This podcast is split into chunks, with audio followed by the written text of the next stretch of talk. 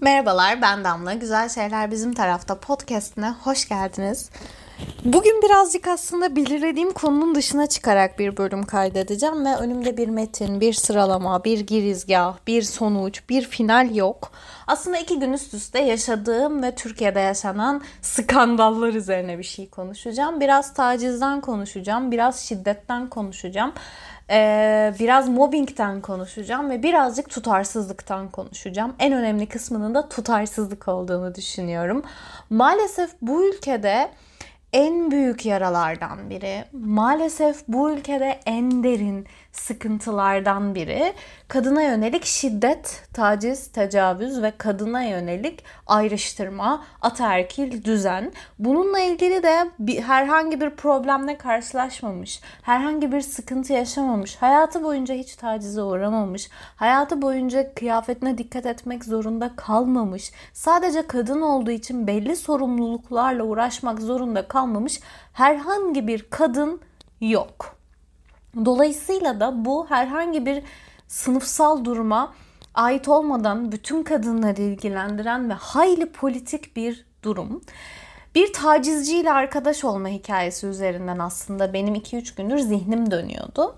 Bir platform var, Susma Bitsin platformu. Özellikle sinema, televizyon gibi medya sektöründe çalışan kadınların birbirleriyle dayanıştıkları, Susma Bitsin sloganını bir şiar gibi her yere yaymaya çalıştıkları bir platform. Maalesef Türkiye'de İçinde bulunduğum sektörde, televizyon, sinema, dizi, tiyatro, sanatla ilgili sektörde kadın olmak çok zor. Bunu bu sektör özelinde söylüyormuş gibi görünsem de maalesef bu topraklarda kadın olmak çok zor.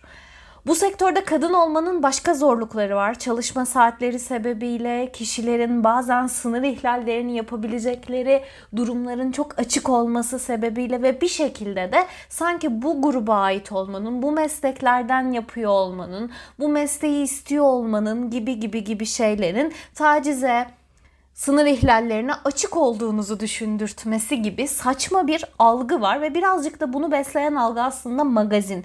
Genel olarak bugünlerde bu ifşa olaylarında, özellikle taciz ifşalarında konuşulan ünlü olmak isteyen kadın hikayeleri. Allah aşkına ben bilmiyorum.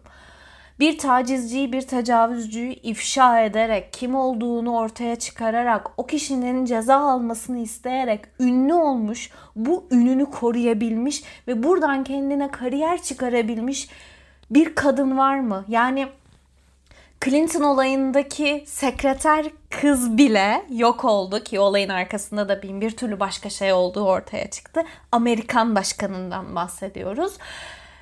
X ünlüsünün, dizi oyuncusunun bir gece yazıştığı, onu yaptığı, bunu yaptığı, penisini attığı herhangi bir kadın nasıl ünlü olabilir? Ya da bir kadın bundan nasıl bir nemalandı da bu kadınlara mal edildi gerçekten bilmiyorum. Tacizciyle arkadaş olma hikayesinden bahsedeceğimi söylemiştim. Aslında zihnimde döndüğünü söylemiştim. Ben bir tacizciyle arkadaş mıyım bilmiyorum. Kendi hikayem değil. Ama sosyal medyada takipleştiğim, aynı okuldan mezun olduğum bir kadın oyuncu ceza almış, bu konuda yargılanmış, suçu tespit edilmiş bir erkek oyuncuyla bir fotoğraf attı. Taciz sebebiyle ceza almış bir erkek oyuncuyla ve üstüne de şöyle bir şey yazdı. Küfürbaz tiyatrocu. Ben de cevap verdim. Bir de tacizci diye. O da bana erkek oyuncunun verdiği röportajın linkini attı. Ve şunu söylemiş üstünde. O kısmı sonradan gördüm. Her iki tarafı da dinlemeni isterim diye. Taciz olaylarında maalesef her iki tarafı da dinlemek zorunda olduğumuzu düşünüyorum. Çünkü karşı tarafın argümanını duymak bir katilin ya da bir katil şüphelisinin, cinayet şüphelisinin savunmasından daha önemli benim için. Dolayısıyla da ister tanıdığım, ister tanımadığım, ister bu sektörden, ister bambaşka bir iş grubundan olsun, biri birini tacizle suçluyorsa ben suçlanan kişinin açıklamasını okumayı ve izlemeyi, onun paylaşımlarını görmeyi de çok istiyorum. Çünkü kadını suçladığım için değil, hemen söyleyeyim. kadının beyanının, mağdurun beyanının esas olduğunu düşünüyorum. Esas olduğunu düşünmek de kadının beyanının doğru olduğu üzerinden değildir. Kadın mutlaka doğru söylüyor ya da çocuk mutlaka doğru söylüyor değil. O doğru söylüyor kabulü üzerinden durumun araştırılması. Çünkü tacize uğradığınızı, istismara uğradığınızı ispat etmek gerçekten çok zor. Mümkün değil. Bunun imkanı yok. Evet, taciz etmediğini ispat etmek de çok zor ama o suçu işlemiş kabul edilerek değil, kadının beyanının doğru olduğu düşünülerek araştırılmalı. Bu zaten her zaman böyle. Sadece bu suç için böyle değil. Bunu hukukçular çok daha iyi tanımlayacaktır. Ben zaten o oyuncunun paylaştığı her şeyi okumuştum. Canlı yayınlarını izlemiştim ve insanları ünlü olma çabası üzerinden suçladığı, alttan alta başrol olduğu için bütün bunların yapıldığını söylediği pasif agresif bütün açıklamalarına hakimdim. Ve bu kadın arkadaşla bir tartışmaya girdik ve beni ilk suçladığı şey mesajımı yanlış okuduğunu söyleyerek her iki tarafı da dinlemediğini düşünüyorum, okumadığını düşünüyorum gibi bir şeydi. Bunu da benim bugüne kadar yaptığım podcastleri dinleyerek benim hakkımda edindiği fikir üzerinden tahmin ediyormuş. Burası ayrı bir başlık. Kendisini ön yargılar, yaftalara yolluyoruz ama hiçbir şeyi kulağıyla dinlemediğine eminim. Çünkü beni herhangi bir ortamda 5 dakika dinleyen biri bilmediğim bir şeyi biliyormuş gibi davranmayacağımı, herhangi bir konuda araştırmadan, soruşturmadan konuşmayacağımı çok iyi bilir. Ama evet, çok zor bir şey. Yakın erkek arkadaşlarımla zaman zaman üzerine konuştuğumuzda çok gerildiklerini söyledikleri de bir konu. Sınır nerede başlıyor? Taciz ne? Ne flört? Nerede kadının rızası alınması gerekiyor? Her an mı rıza gerekiyor? Ben bu konuda ne yapabilirim? Gibi o kadar karmaşık bir şey ki bu, baktığınızda aslında. Ve bu karmaşıklığı giderebilmek için bizim kadınlar olarak kendi zihnimizi geliştirmemiz gerekiyor. Ve maalesef bu ülkede fotoğraflarımızın yanına kanatlar çizilip o bir melekti göndermeleriyle siyah beyaz fotoğraflarımız hashtaglerin altında paylaşılmasın diye biz kadınlarla dayanışmak zorundayız. Ve ister arkadaşımız olsun, ister anam babam olsun, her kimse bu suçla suçlanan, ceza alan kişiyle bir kol mesafesinde olmamız gerekiyor. Bunu kendimiz için yapmamız gerekiyor. Tacize uğrayan, tecavüze uğrayan, şiddete uğrayan kadın için değil. Birkaç ay önce paylaşılan bir şey vardı. Ben senin tacizcini takip ediyorsam lütfen bana haber ver diye. Ben buna çok önem veriyorum. Birkaç yıl önce İngilizcesini paylaşmıştım. Sanıyorum hatam buydu. Ama Türkçesini paylaştıktan sonra bana birkaç kişi, tanıdığım ve dışarıdan bakıldığında hayli yakın arkadaşım görünen birkaç kişinin sosyal medyada insanları taciz ettiğini anlattı. Ve dinlemeden, o adamlara sormadan onlarla ilgili kararımı vermedim. Ama kadının beyanını esas alarak olaya bakmaya başladım. Çünkü sizi taciz etmemiş olabilir, sizi istismar etmemiş, size tecavüz etmemiş ve size şiddet uygulamamış olabilir. Ve belki dahi size psikolojik şiddet uyguladığı halde bunları fark etmiyor olabilirsiniz. Ama bu bir başkasına yapmadığı veya yapmayacağı anlamına gelmez. Katil de annesini öldürmeyip iş arkadaşını öldürebiliyor. Kardeşini öldürmeyip karısını öldürebiliyor. Bu ona yapılıyor, buna yapılıyor konusuna girdiğimizde mini etek giymeseymişe kadar giden sonsuz ve uçsuz bucaksız bir yer. Bu yüzden de kadınlar olarak yapabileceğimiz tek şey gerçekten kız kardeşlik dayanışması, gerçekten birbirimizin kolundan tutup sarsmak. Senin yaşadığın şey şu an psikolojik şiddet demek, yaşadığın şey manipülasyon demek, yaşadığın şey istismar demek, bu bir tecavüz demek, kocanın yapıyor olması hiçbir şeyi değiştirmiyor demek. Sen şu an buna maruz kalıyorsun, mobbinge maruz kalıyorsun diye birbirimizi uyandırmak. Buna maruz kalan kadının yanında olup yanındayım demek. Çünkü ancak böyle değiştirebiliriz. Bunu da böyle pembe sıçmak için, birbirimize umut vermek için falan söylemiyorum. Umutsuzluğun ve korkunun dibinde yaşıyoruz ya. O kadar korkunç ki bu dünya. Maalesef kadınların yaşam hakkını elinden almak üzerine kurulu ve gerçekten tutarlı olmak zorundayız. X kişisi yaparsa karşısındayım, Y kişisi yaparsa karşısında olamam gibi bir şey olmamalı. Bu kişiyi tanıyor olabiliriz, yapmadığını söylüyor olabilir ama bu kadar gündem ortadayken gidip de o tacizciyle bir kadın olarak fotoğraf paylaşmak zorunda değiliz. Ve ben şunu söylüyorum, hiç kimsenin bunu yaptığını ya da yapmadığını bilemeyiz. Hele ki ceza almışsa. Ne gerek var? Evet, insanlar değişebilir, dönüşebilir ama ısrarla hiçbir şekilde değiştiğini, dönüştüğünü söylemeyip davanın görüldüğü gün adliyeden çıkarken bir kadın gazeteciye tekme atmış bir adam ki şiddet uyguladığının resmi bir kanıtı da var. Burada bir soru işareti kalmadığı halde istediği kadar arkadaşımız olsun. Bence burada kendi can sağlığımız için o anda ona tepki vermek zorundayız. Maalesef hepimizin çevresinde böyle insanlar var. Yakın zamanda arkadaşlarımdan birinin başına geldi. Yıllardır tanıdığı bir arkadaşı, bir kadın arkadaşımın bir erkek arkadaşı, arkadaşımın adı Ayşe olsun, onun da yakın arkadaşı Ahmet olsun. Ahmet evlendi. Fatma diye bir kadınla mutlu bir beraberlik yaşadığını düşünüyorken Fatma arkadaşımı arayıp kendisinin Ahmet tarafından fiziksel şiddete, özellikle ekonomik ve psikolojik olarak şiddete maruz kaldığını anlattı. Ayşe de her zaman bu konuda Instagram paylaşımları yapan, işte yanındayız diyen, sürekli birilerinin arkasında duran bir kadın. Ben ne yapacağını çok merak ediyordum ve şunu söyledi. Ahmet'in bunu yapma ihtimalini hiç düşünmediğim halde onunla konuştum. Boşandılar, o oldu, bu oldu ve ben bununla yan yana yürüyemem. Ben Ahmet'le aramda bir ilişki devam ettiremem diyerek ilişkisini kesti. Bunu yapmak ya da yapmamak tamamen bizim vicdanımıza kalıyor ve tutarlılık kısmına kalıyor. Ve işte 2 gün önce Panten Altın Kelebek ödül töreninde İbrahim Tatlıses'e yaşam boyu onur ödülü verildi. Şimdi bu ödülün Seren Serengil'in tabiriyle konuşayım. Hayatı boyunca yaptığı sanatsal çalışmaları sebebiyle falan verildiği yok kendisine.